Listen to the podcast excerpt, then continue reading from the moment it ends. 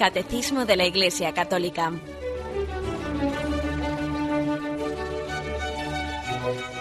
Un programa dirigido por Monseñor José Ignacio Munilla, Obispo de San Sebastián.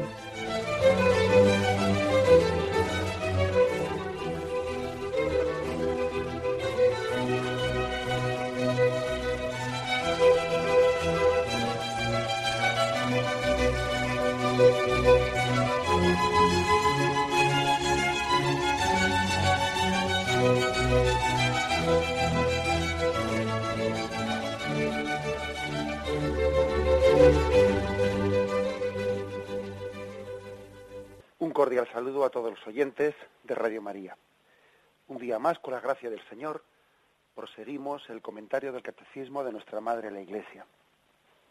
La, parte primera, la parte segunda del Catecismo, mejor dicho, que nos habla de la liturgia y de la economía sacramental, nos adentra hoy a partir del punto 1084. La obra de Cristo en la liturgia. El Cristo glorificado, ¿eh? presente en la liturgia. El punto 1084 dice así. Sentado a la derecha del Padre y derramando el Espíritu Santo sobre su cuerpo, que es la Iglesia, Cristo actúa ahora por medio de los sacramentos, instituidos por Él para comunicar su gracia. Los sacramentos son signos sensibles, palabras y acciones accesibles a nuestra humanidad actual realizan eficazmente la gracia que significan en virtud de la acción de Cristo y por el poder del Espíritu Santo. Así pues, este primer punto pues eh, nos, eh, nos encuadra perfectamente. Yo creo que es un punto de encuadre en el que nos hace entender que la liturgia, la liturgia que celebramos aquí, está presidida por el Cristo glorificado que está sentado a la derecha del Padre. Esto es importantísimo, porque si no, no entenderíamos lo que es la liturgia. La liturgia que realizamos aquí es un eco, un eco de la liturgia celestial presidida por el Cristo glorificado sentado a la derecha del Padre. Es más, fijaros, cuando aquí celebramos la liturgia, pues eh, sabéis que el sacerdote que la preside suele estar sentado pues en lo que se llama la sede, ¿eh? La sede pues es uno de los elementos litúrgicos que es una silla más solemne, un sillón más solemne, pues en el que se sienta el que preside. Esa silla, esa sede, eh, es un signo, está evocando aquel, aquel lugar en el que está sentado Cristo a la derecha del Padre. ¿Mm? No se trata de que por deferencia o por educación eh, al sacerdote se le ha puesto un asiento eh, un poco más elegante. No, es un signo eh, de, respeto hacia la persona del sacerdote, no, no es eso. La sede en la que se sienta el que preside está evocando el, aquel lugar en el que está Cristo sentado a la derecha del Padre. Es por lo tanto un eco, un eco de que nos dice cuidado, no, no nos quedemos en, los signos que estamos viendo aquí, porque ese sacerdote que preside esta celebración no es sino un signo vivo del Cristo glorioso. La liturgia sería imposible, ¿no? no existiría liturgia si Cristo no estuviese resucitado y ascendido a los cielos.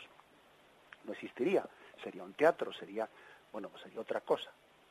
La liturgia tiene razón de ser porque está, eh, es la prolongación es la prolongación en la economía actual de la salvación, ¿no?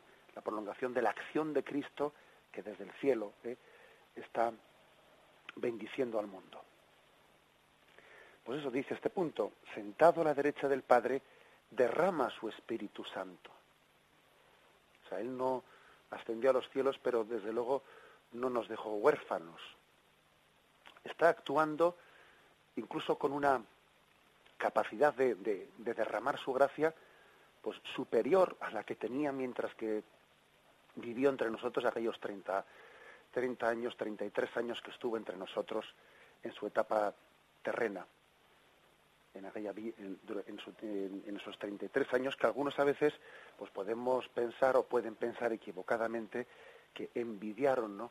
Pueden envidiar el no haber sido testigos de, de aquella etapa terrena de Jesucristo y sin embargo no hay nada que envidiar.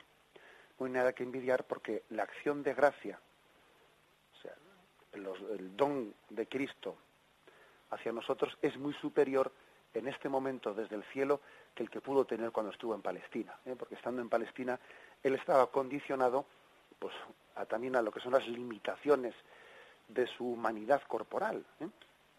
O sea, él estaba limitado a ello y, mientras que vivía en Palestina, pues no vivía en España. ¿eh? Mientras que vivía en Palestina, pues los indios que estuviesen entonces en una América que estaba sin descubrir, pues no, no conocían, o sea, no estaban recibiendo directamente esa gracia de Cristo. Sin embargo, ahora Cristo, desde los cielos, derrama su gracia sin la, sin la limitación ¿eh? que podía suponer el que la encarnación estuviese teniendo lugar únicamente en un lugar histórico concreto, en un espacio y tiempo, ¿no? Desde el cielo, desde el trono del cielo, el Cristo glorioso no tiene limitaciones ni de espacio ni de tiempo. Su gracia es capaz de enviarlo, enviarla a los hombres de todos los tiempos incluso, incluso a los hombres que estaban antes. ¿eh? Él envió su gracia a los hombres que estaban antes de haber llegado a Él, de todos los tiempos, de todos los lugares. Esta es la economía actual de la salvación, ¿no? que, que supera también pues, las limitaciones históricas. Cristo desde el cielo, sentado a la derecha del Padre, derrama su Espíritu Santo. Y derrama su Espíritu Santo sobre su, su cuerpo místico, esta iglesia, esta iglesia es su cuerpo místico, el cuerpo místico de Cristo, y derrama su Espíritu Santo sobre este cuerpo místico, la cabeza derrama eh, su gracia sobre su propio cuerpo, por medio de los sacramentos. Sacramentos que él instituyó, ¿eh? él instituyó cuando estuvo presente entre nosotros, ¿no? En, aquel, en aquella etapa del Cristo histórico, cuando, cuando se insertó en nuestra historia. Entonces instituyó los sacramentos. Y luego ascendido a los cielos, eh, pues los está, los está de alguna manera eh, utilizando. Es como si, perdonad por los ejemplos, ¿no? que siempre son torpes, ¿no? Es como si alguien, como si Jesús en su etapa histórica, él hubiese puesto, hubiese venido aquí eh, a poner las cañerías, ¿no? Y ahora desde el cielo lo que hace es enviar el agua por las cañerías. En su etapa histórica, instituyó los sacramentos. Y en este momento, eh, en, esa economía de salvación, el Cristo glorioso desde el cielo, a través de aquellas cañerías, está enviando su gracia de salvación. Esta es la economía de la gracia. Como podéis entender, ¿qué decir ante este misterio, no? Pues, pues de, de esas frases que tanto se repiten en nuestra cultura, yo creo en Cristo, pero no creo en la Iglesia, pero no creo en los sacramentos, pero creo en este sacramento, pero en el otro no, eh, yo me confieso con Dios, yo no sé qué. Bueno, pues claro, evidentemente, eh, pues todo ese tipo de expresiones, pues son ignorantes, ¿no? Ignorantes de, de la economía de salvación, del plan de salvación que Cristo quiso llevar adelante, ¿no? Son inconscientes de que Cristo en este momento está realizando, ¿no? el plan de salvación que Él instituyó entre nosotros. Él lleva adelante el mismo plan de salvación que comenzó y que, instituyó ¿eh? también hace dos mil años. Él vino aquí a, a poner el germen ¿no? de, esa, de esa iglesia, a fundarla, a fundarla, a instituirla, a instituir los sacramentos, y ahora lo ejerce, lo ejerce desde el cielo. Lo está de alguna manera capitaneando, ¿eh? está llevando a cabo, está mm, no únicamente pues como quien vino y dijo unas cosas y luego desapareció, sino que las está ejerciendo, ¿eh? ejerciendo con pleno poder, sin las limitaciones históricas en este momento eh, desde el cielo. Bien, esta es, esta es la forma, el encuadramiento, ¿eh? el encuadramiento que, que nos, nos ofrece el primer punto del catecismo, el punto 1084. Mm, recuerdo también, eh, refresco la memoria de otro ejemplo que hemos puesto en, este programa en alguna ocasión, pues que también en el fondo es decir lo mismo con otra imagen. Esto que estamos explicando, que Cristo glorioso está sentado a la derecha del Padre y desde allí envía su gracia. Bueno, es eh, lo mismo que también hemos expresado con esa imagen que así catequética, que creo que es buena, dirigida a los niños, esa imagen del árbol. ¿eh? Lo, recuerdo brevemente para quienes no lo hayan oído. La imagen catequética de que la relación entre Cristo, la Iglesia y los sacramentos se puede mm, representar como un árbol cuyas eh, raíces son imagen de Jesucristo. Las raíces están bajo la tierra, no son visibles. ¿eh? Así también Cristo ahora que está glorioso en los cielos, desde que ascendió a los cielos, su humanidad pues no es visible para nosotros. ¿eh? Las raíces son Jesucristo. Sobre las raíces está fundado, está el tronco, el tronco que es la iglesia, la iglesia visible, fundada sobre Cristo, nace de Cristo la iglesia.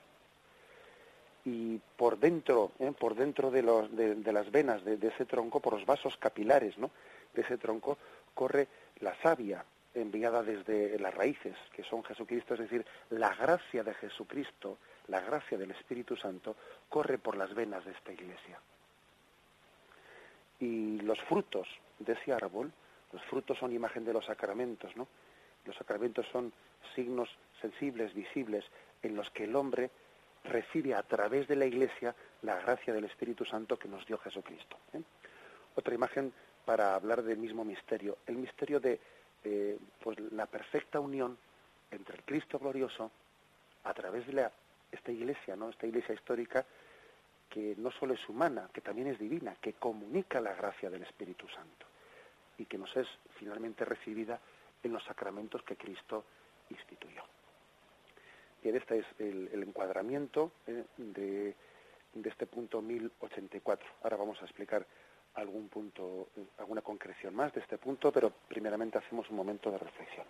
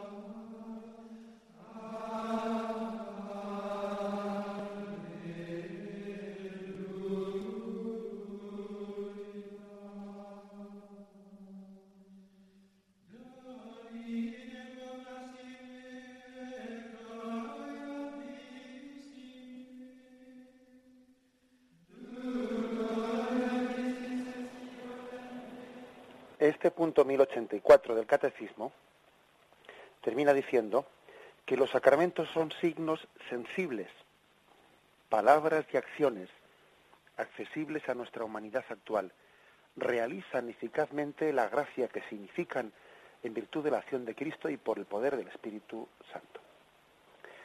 Los sacramentos, pues, son signos sensibles. O sea, es decir, nosotros no somos ángeles.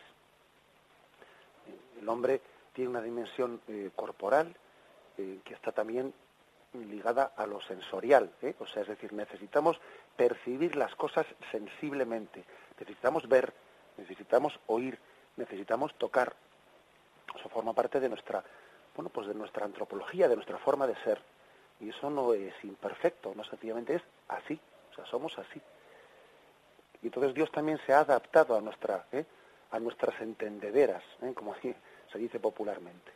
Se ha adaptado a nuestra forma de, comprender y se expresa en nuestro, en nuestro lenguaje. Dios se expresa en nuestro lenguaje. La revelación de Dios pues utiliza palabras y signos visibles, signos, gestos visibles, ¿no? Y esos son los sacramentos. Los sacramentos son palabras y gestos visibles a través de los cuales nuestros sentidos pueden entender, pueden entender. En fondo, pues hay que decir que es una vez más un signo, o sea, una manifestación de la misericordia de Dios que se abaja a nosotros para que podamos entenderle. Algo parecido a lo que, a lo que hace la madre o el padre, ¿no? Cuando habla con un niño, pues eh, utiliza un lenguaje y un, y un tono de voz de niño, y al niño pues le, le, decimos cosas que si, si le dijésemos a otro, pues parecerían ridículas. O sea, si, si hablásemos con el mismo tono con el que hablamos a un niño, ¿no? A un niño, por pues eso, de, unos meses, de un añito, con ese tono con el que le hacemos entender cosas, ¿no? Pues si, le dijésemos a un adulto, sería ridículo. ¿Este que está? ¿Me toma a mí por...? Claro, pues es que evidentemente nos hemos adaptado a esa forma del niño, a hacerle esas cositas que el niño sonríe. eso mismo hace Dios con nosotros. Se adapta a nuestra capacidad de entender, ¿no? En palabras y en signos visibles.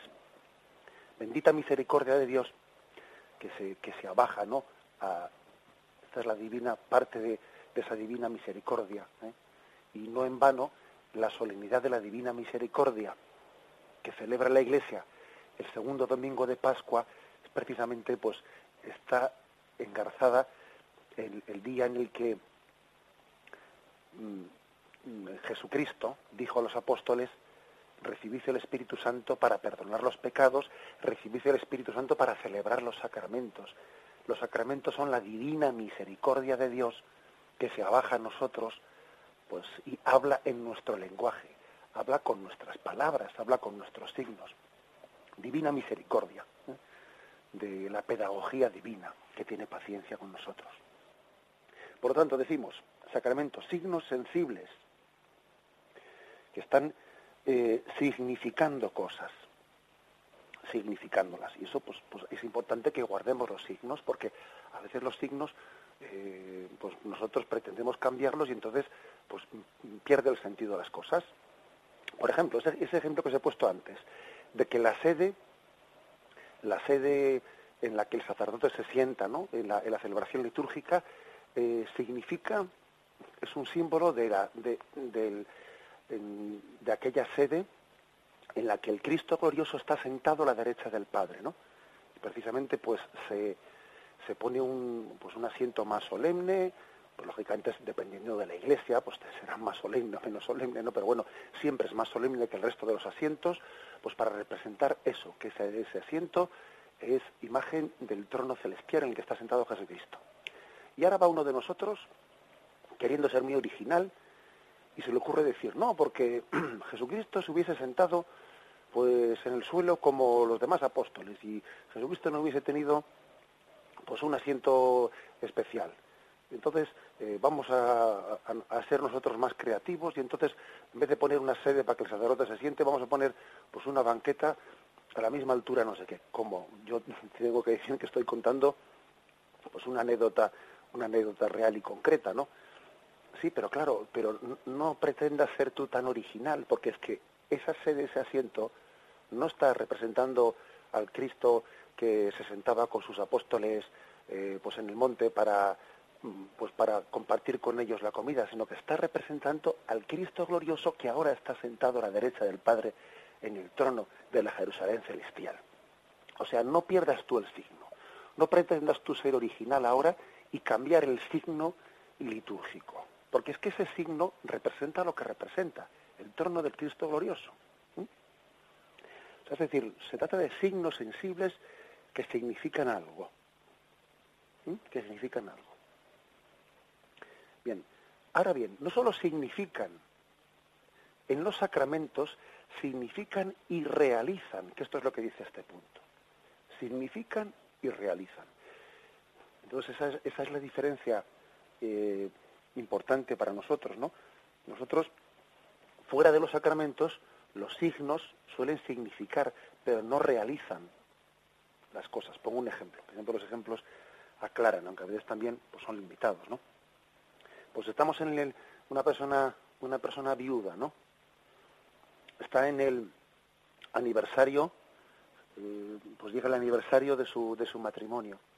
Y bueno, pues lógicamente echará en falta la presencia de su ser querido y ese día, pues, ante el cuadro, ante el cuadro de, de la foto de su boda, por ejemplo, pues enciende una pequeña vela, una pequeña vela en el día del aniversario de su boda, una pequeña vela encendida ante el cuadro de, su matrimonio, ¿no? Pues un bonito signo, un bonito signo que significa pues que aquella comunión de amor, mm, bueno, pues eh, no ha terminado, sino que aunque sea con la distancia del tiempo, etcétera, pues sigue agradeciendo a Dios que le pusiese en el camino a aquella, aquella persona. Es un signo que significa, pero ojo, significa pero no realiza. Es un signo que es un signo que se, se, se limita a evocar, ¿eh? a evocar, a realizar. Pero aquella vela que yo he puesto ahí no me trae, no me trae, a, o sea, no me vuelve a hacer aquí presente a mi, a mi ser querido que falleció. Significa, evoca, pero no realiza. O sea, es decir, no, no lo hace presente realmente. Bien, sin embargo, los sacramentos no solo, no solo significan, evocan, sino que traen en verdadera y realmente eso que están significando. La diferencia entre nuestros signos y los signos sacramentales es que los nuestros expresan un deseo, pero no son una realización. Esa vela expresa un deseo, pero no lo realiza. Sin embargo, Cristo, en Cristo, el signo, por el poder divino precisamente, es el deseo, se identifica con la realidad. Lo que se evoca se realiza realmente. Fijaros pues que se dice, son signos que realizan eficazmente la gracia que significan. Lo significan y lo realizan. En virtud, en virtud, perdón, de la acción de Cristo y por el poder del Espíritu Santo. Solamente se entiende pues esta capacidad de, de, poder realizar lo que se significa pues por el poder del Espíritu Santo. En resumen, ¿no? y concretando, pues nosotros cuando, por ejemplo, en la Eucaristía, que parece que es el sacramento madre, no el sacramento de los sacramentos, no, esa es el memorial de Cristo, pero no únicamente entendiendo la palabra memorial como hacer un recuerdo de algo pasado, sino trayendo aquí, haciendo presente, presente en este momento con toda su potencia, ¿no? esa realidad de la presencia de Cristo. El sacramento de la Eucaristía esto lo, deja bien claro. Estamos ante, el, ante el, Monte Calvario cuando celebramos la Santa Misa. Estamos asistiendo en este momento, como sobrepasando eh, el tiempo, asistiendo a aquel acontecimiento de salvación. Cuando uno asiste a la Santa Misa, tiene la gracia de estar allí, de estar allí presente. ¿Eh? Ir a la Santa Misa es como si dijésemos, me voy, eh, me voy a misa de ocho, me voy al Calvario, me voy al Calvario a estar presente en aquel momento salvífico que no solo se evoca, sino que se hace presente. Ahora vamos a explicar en el siguiente punto cómo ocurre eso, ¿no? Cómo ocurre ese misterio que nos supera, pero no solo es recordarlo, que es hacerlo presente. Bien, vamos a reflexionar en esto y continuamos con el punto 1085.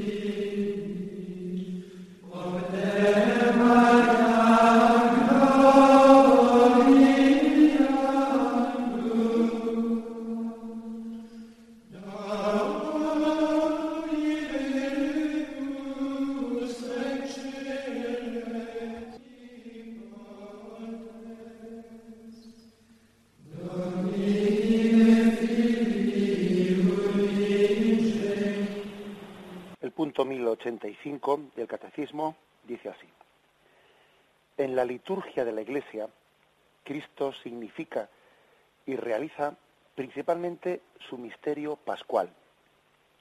Durante su vida terrestre Jesús anunciaba con su enseñanza y anticipaba con sus actos el misterio pascual.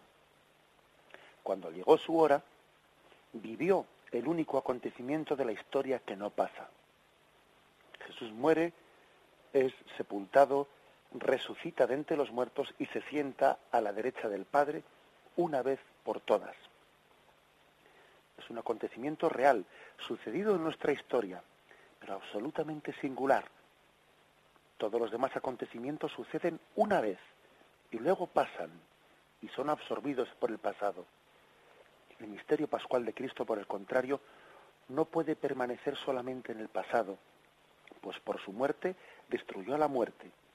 Y todo lo que Cristo es y todo lo que hizo y padeció por los hombres participa de la eternidad divina y domina así todos los tiempos y en ellos se mantiene permanentemente presente.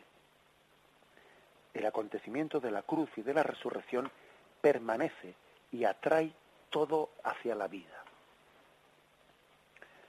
Un, punto este importantísimo, ¿no? Para entender lo que es la, lo que es la liturgia. Fijaros, aquí se dice que ha habido un único acontecimiento en la historia, un único acontecimiento que no, ha, que no ha sido absorbido por el pasado.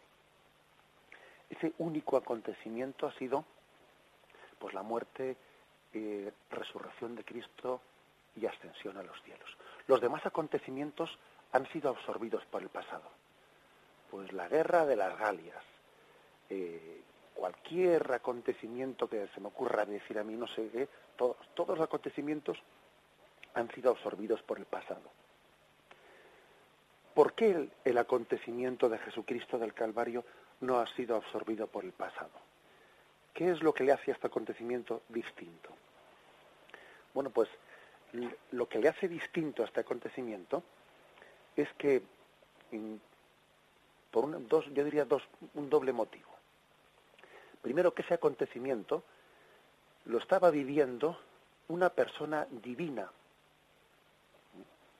Jesús que estaba ahí era la segunda persona de la Santísima Trinidad que había tomado nuestra carne humana. O sea que era verdadero hombre, sí, pero ojo, verdadero Dios. Y como verdadero Dios que era, ese ofrecimiento que hizo Cristo en el Calvario,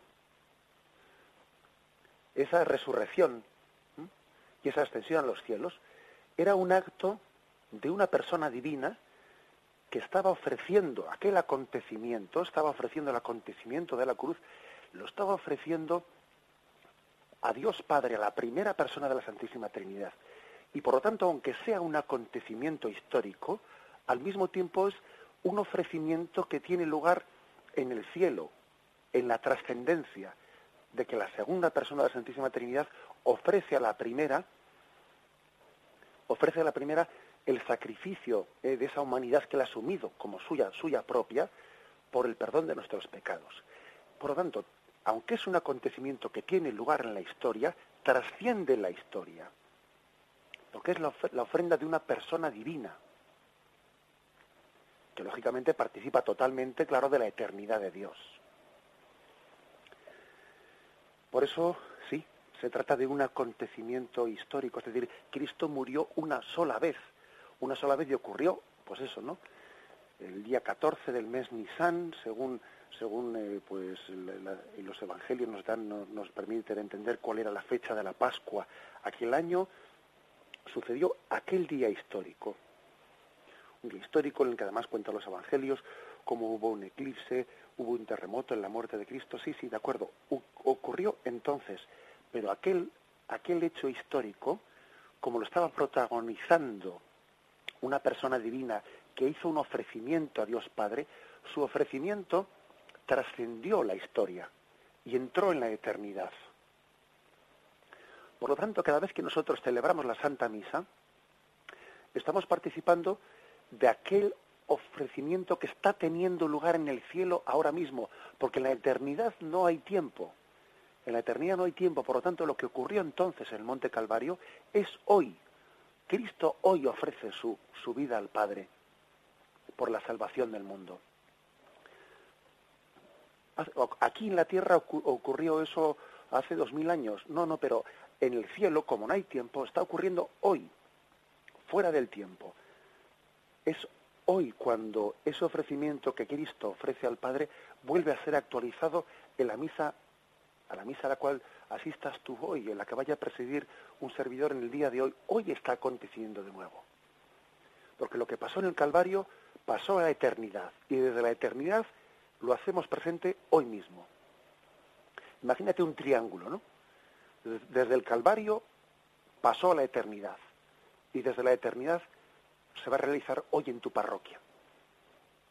Se va a actualizar el mismo sacrificio de Cristo. Ojo, no le vamos a volver a sacrificar, a matar. Si fuese así no nos atreveríamos a celebrar la misa.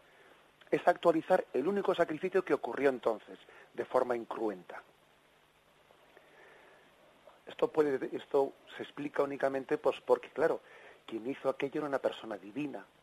Y como persona divina, aunque estaba realizando un acontecimiento en, dentro de la historia, al mismo tiempo trascendía la historia e insertaba eso en la eternidad, para poder ser actualizado ahora en cada sitio en el que se celebra un sacramento.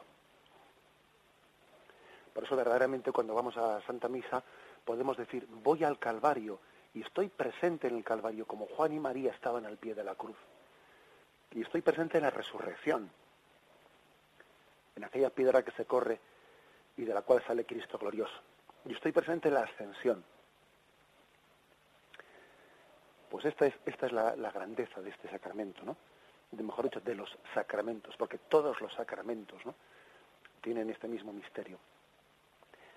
En este punto del catecismo nos recuerda cómo Cristo en su vida terrestre anticipó el misterio de Pascual. Resulta que el jueves santo, el jueves en el que Jesús instituyó la Eucaristía, era la víspera del Calvario. O sea, Jesús, en los signos que instituyó, anticipó lo que iba a ocurrir. Tomad y comed, esto es mi cuerpo que se entrega por vosotros. Tomad y comed. Todavía no había ocurrido, pero Jesús estaba adelantando a la víspera lo que iba a pasar al día siguiente. Bien, pues si Cristo adelantó a la víspera lo que iba a ocurrir al día siguiente, ahora mismo yo cuando celebro la misa lo que hago es, pues igual que él adelantó un día, yo lo pospongo otros días.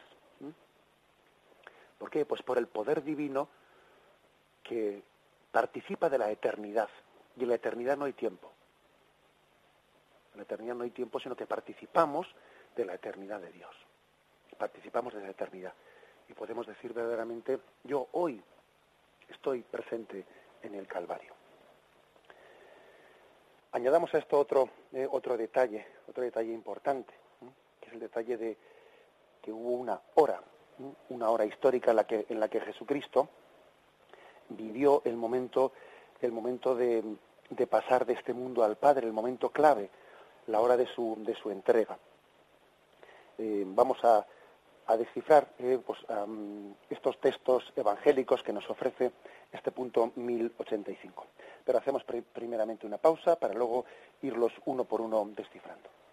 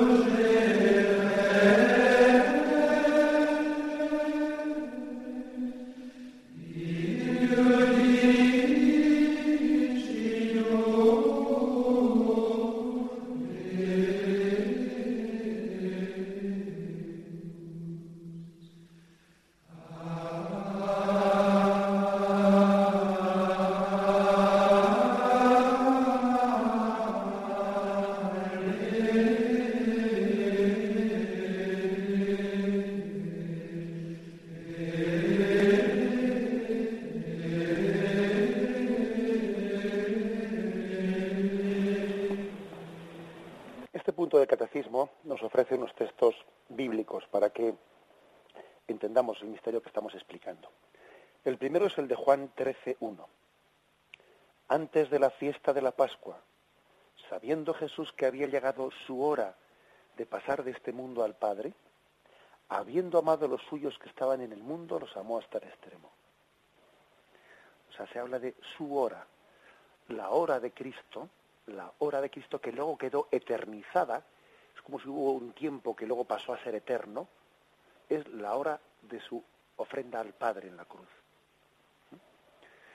Y dice Juan 17.1, así habló Jesús y alzando los ojos al cielo dijo, Padre, ha llegado la hora, glorifica a tu Hijo, para que tu Hijo te glorifique a ti.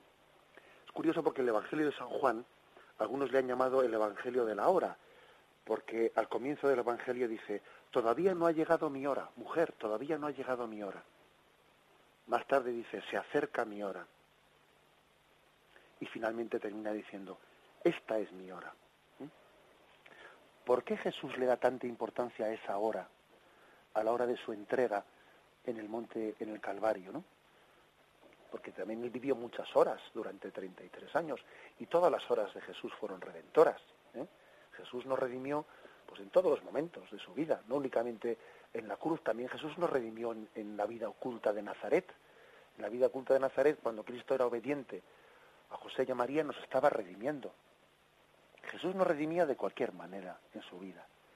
Pero es verdad que hay una hora especial, porque es que esa hora, la hora del Calvario, iba a ser una hora que se convirtiese en la eternidad, porque iba a introducirse en la eternidad y desde ella desde el trono glorioso, sentado a la derecha del Padre, iba a prolongar para siempre lo que él había hecho allí, sacramentalmente presente.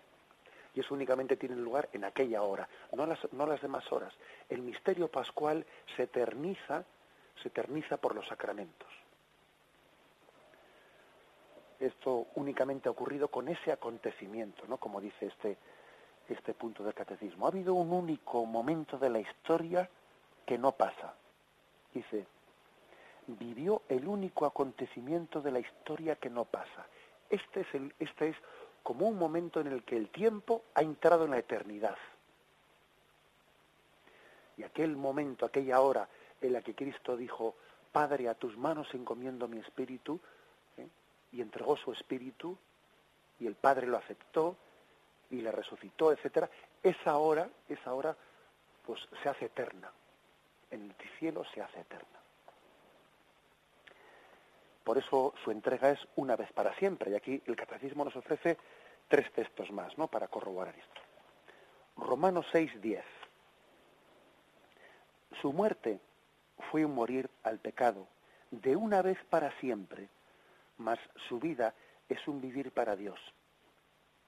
Fijaros cómo insiste en el de una vez para siempre, porque aquel momento fue el momento eterno.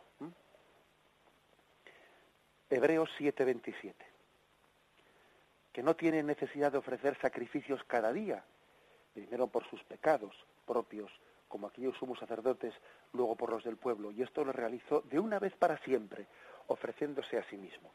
Es decir, en el Antiguo Testamento eh, los sumos sacerdotes ofrecían sacrificios y tenían que repetirlos continuamente, tenían que repetir el sacrificio de carneros, tenían que repetir sus rituales de purificación y una vez de haberlo hecho, vuelta de nuevo a ofrecer. ¿Pero qué pasa? ¿Que no, que no habíamos quedado purificados ya en el anterior? No, porque eran, eran signos, pero no realizaban lo que significaban. Pero es que el sacrificio de Cristo no se repite. Cristo no muere dos veces, es que una sola vez fue suficiente porque su entrega eh, entró en el cielo y fue aceptada por el Padre.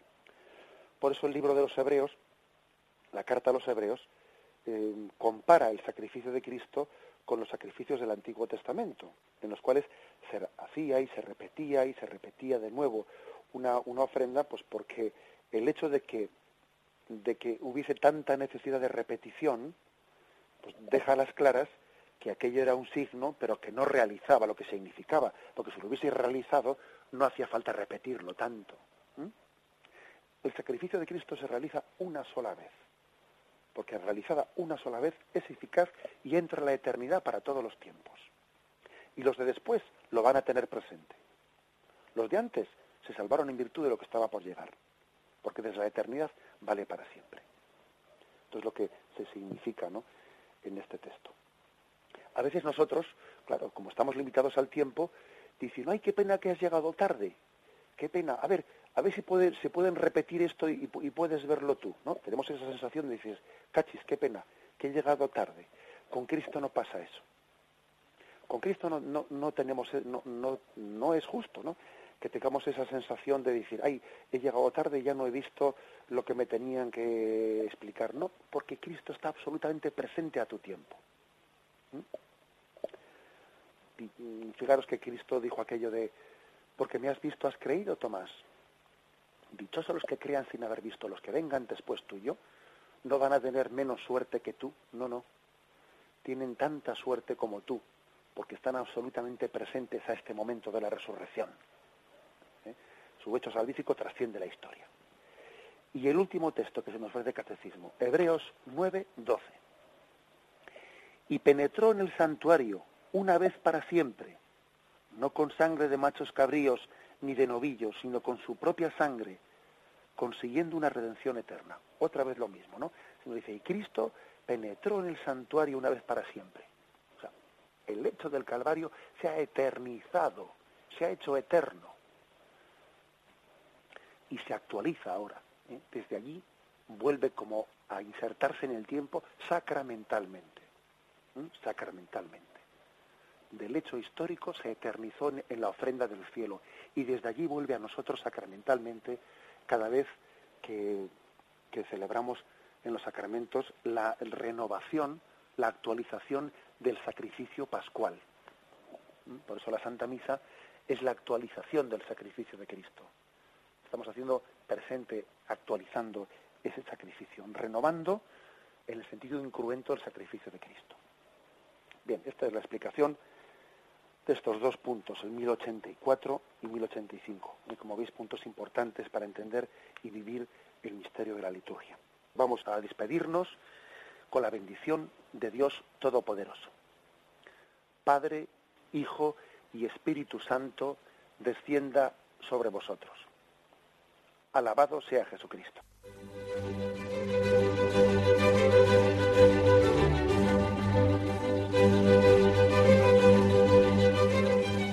Finaliza el Catecismo de la Iglesia Católica, un programa dirigido por Monseñor José Ignacio Munilla, obispo de San Sebastián.